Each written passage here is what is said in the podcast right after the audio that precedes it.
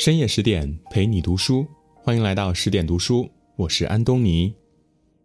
在知乎上有一个问题说：“你觉得什么样的男生比较好看呢？”其中一个回答是：十五岁以下觉得白皙干净萌萌哒的男生好看，十八九岁呢就喜欢阳光健康的男孩，在网上酒席上有男人味儿的男生。不过呢，除了长相，更多的是气质在影响着外貌。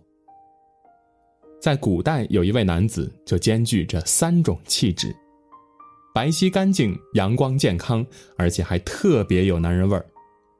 他不但姿容出众，而且英勇无敌；不但出身高贵，而且忠君报国。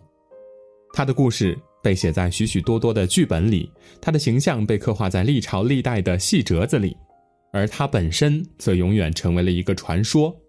就如同他的名字一样，成为了让人摸不透、看不穿的谜。这个男子就是古代四大美男之一的兰陵王高长恭。一提起兰陵王这三个字呢，许多人的第一反应就是美。他有多美呢？唐代音乐著作《教坊记》的作者崔令钦说：“兰陵王长恭性胆勇，而貌若妇人。”高长恭的面容如同女子一般细腻柔美。宋代海陆家叶廷圭说他：“北齐兰陵王体身白折而美风姿，乃着假面以对敌，树立奇功。不但面容俊秀，就连身姿都是修长挺拔，风度卓然，如落落长松。但这样一个美丽的男子，身世却十分坎坷。”公元五四一年，高长恭出生于东魏的高家，是位高权重的权臣高澄的第四个儿子。本应是大户公子，前程无量，无奈因母亲卑微，仕途坎坷。高澄的妻妾多，子女也多。高长恭因为是庶子，所以一直没有得到过父亲的重视。在兄弟们早早步入仕途之时，他还是一个素人，赋闲在家。一个小小的孩子怎会不渴望父亲的称赞呢？当取得了进步之时，怎会不希望看到父亲的笑脸呢？然而这些他全部没有得到过，因为八岁那年，即将称帝的父亲高澄便被刺而死，而小小年纪的他，从未被父亲拥抱亲吻举高高的高长恭，就这样成为了一个失去父亲的孩子。十六岁时，族人想起还有这样一个高家孩子在家吃白饭，于是便让他去做了一个小官儿，通直散骑侍郎。做官之后呢，也许是因为相貌令人喜欢，也许是因为办事儿令人放心，他的官职一路上升。十九岁那年，他受封为兰陵王，自此这个名字便成为了一个千古传奇。而伴随着兰陵王名字的是他日益凸显的卓越的军事才能。成武帝高湛即位后，高长恭被授予持节都督并州诸军事，后来成为了晋领军将军。然而，身为将军要统领三军，面貌若过于柔美，又如何能够树立威信呢？这让高长恭非常苦恼。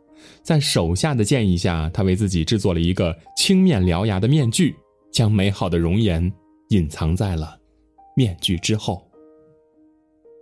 一个人如果空有外表而没有才华，我们会说他金絮其外，败絮其中；而一个人如果既有美貌又有才华，我们才会夸他才貌双全，绝世无双。兰陵王高长恭显然不是第一种。唐人段安杰在其《乐府杂录》中说：“神武帝有胆勇，善斗战，以其颜貌无威，每入阵即着面具，后乃百战百胜。”公元五百六十四年，二十三岁的高长恭正是风华正茂、意气风发之时，而当时的天下经历了三国时期的烽火狼烟，经历了东西晋之后的群雄割据，还在一片混战之中。刚刚成立的北齐政权，自己想要开辟疆土，同时也是别人眼中肥硕的羔羊。那一年，北周突然攻打金庸，也就是洛阳的旧城。金庸是北齐的重要城市，离都城邺城非常近。如果洛阳被攻克，那么北齐的大本营很有可能不保。危急时刻，高长恭被皇帝委以重任，他与并州刺史段韶、大将军胡律光赶赴洛阳，与北周军正面对抗。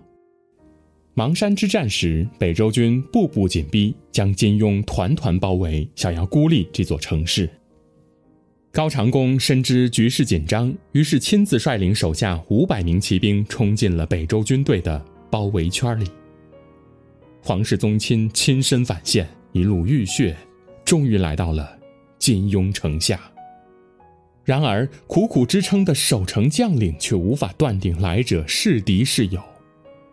高长恭终于摘掉了那张丑陋的面具，对城上守军露出那张俊美无双的面容，同时用掷地有声的声音对城楼上的人大喊：“我乃兰陵王高长恭，特前来营救。”这几句话如同一剂定心丸。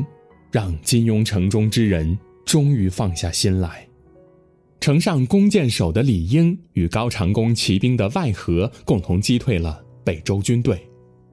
原本来势汹汹、趾高气扬的北周军队，在逃走时却狼狈不堪。不仅弃了营地，还丢盔卸甲。从邙山到谷水的三十里间的川泽之地，都是北周丢弃的兵器辎重。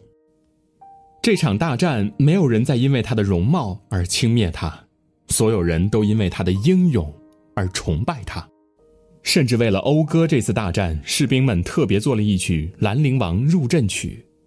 自此，这首恢宏激荡、充满斗志的曲子，便和他本人一样，成为千古美谈。一个人如果太漂亮，容易持量行凶；一个人如果太有才，容易恃才傲物，一个人如果既漂亮又有才，更加容易走入歧途。可高长恭却是个例外。他容貌英俊，才能卓越，却从未失去自己的本心，在那个乌烟瘴气的南北朝时代，成为了一股干净的清流。在为官后期，因为他的战功过于卓著，导致皇帝开始忌惮他。高长恭本就聪明过人，自然也心知肚明。为了解除皇帝的猜忌，他故意收受贿赂、聚敛钱财，想要用这样不入流的举动消除皇帝的误解。然而，皇帝的误解并没有消除，反倒是手下的一个小官儿误会他了。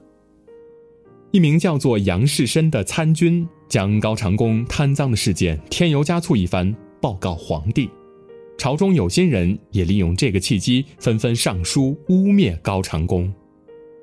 结果高长恭被免官，皇帝的戒心却没有减轻。后来在讨伐定阳时，皇帝不得已又启用了高长恭。好巧不巧，杨士深又成为了他的手下了。曾经被自己害过的人，如今成了自己的上司，杨士深心中的担忧可想而知。高长恭知道后叹了一口气：“，我本来就没想过要报复呀。”但是他一转念，又担心自己不惩罚他，杨世深心中忧惧更甚。于是便找了一个小小的过失，打了杨世深几下，意思就是上次的事情过去了，这是惩罚，你可以安心了。海纳百川，有容乃大，壁立千仞。无欲则刚，不计前嫌，任人唯贤，能容小人，方成君子。高长恭的人品成为了他最为可贵的一张底牌。俗话说：“一尺布尚可缝，兄弟两人不相容。”普通人家或许还有兄友弟恭，但皇族之中便绝无亲情。唯有利益。邙山之战，高长恭解了朝廷的金庸之围，这原本是一件于国于民都极有贡献的好事儿，不成想却因为一句话，高长恭命运倏然转折。战争结束后，当时的北齐皇帝高纬问高长恭：“这样冲进敌阵之中，如果不小心发生意外怎么办呀？”高长恭回答说：“国事就是我们的家事，在战场上我不会想到这个。”高长恭表达的是自己忠心为国，但在猜忌心很重的高纬听来，却是他要篡权夺位的证据。高纬又听说战士们自发做了《兰陵王入阵曲》来歌颂高长恭，更加觉得他野心昭彰。自此，后主高纬对高长恭再无信任，只有防备。终于有一天，高纬派人将一杯酒送到了高长恭的面前。高长恭见到此酒，立刻什么都明白了。当时他的妻子郑氏也在他身边陪着。高长恭痛苦万分地对妻子说：“我忠以世上，何辜于天，而遭朕也？对朝廷忠心耿耿，无愧于天地，为何却遭到这样的下场呢？”妻子让他再去求求皇帝。但高长恭看得通透，记恨至此，又怎会见他呢？言毕，高长恭端起毒酒，一饮而尽。那一年，兰陵王高长恭只有三十三岁。高长恭死了，只是不知道赐他毒酒的高纬会不会想到，自此北齐边境再无一人忠心杀敌，以铁骑护边防。无论颜值、才干还是人品，兰陵王高长恭都无可挑剔。于兄弟，他真心相待；于君主，他一片赤诚；于国家，他尽忠职守；于下属，他悉心爱护。这样一个人，却因为功劳太大、名声太好，而被自己的兄弟猜忌，最终饮鸩而死。时也，命也。还好，历史会给出公正的评价。北史云：“闻香诸子鲜有风骨，虽文雅之道有谢坚平，然武艺英姿多堪御武。肩负有征，若是兰陵获权，未可量也；而中见诛简，以致土崩，可为太息者矣。身既死兮神已灵，子魂魄兮。”为鬼雄。有人戏称，北齐高家的男子都活不过四十岁。或许是事实吧。只不过，有的人活了三十多年，留下的是千古骂名；也有人活了三十多年，却惊艳了整个时光。更多美文，请继续关注十点读书，也欢迎把我们推荐给你的朋友和家人，一起在阅读里成为更好的自己。我是安东尼，我们明天再见。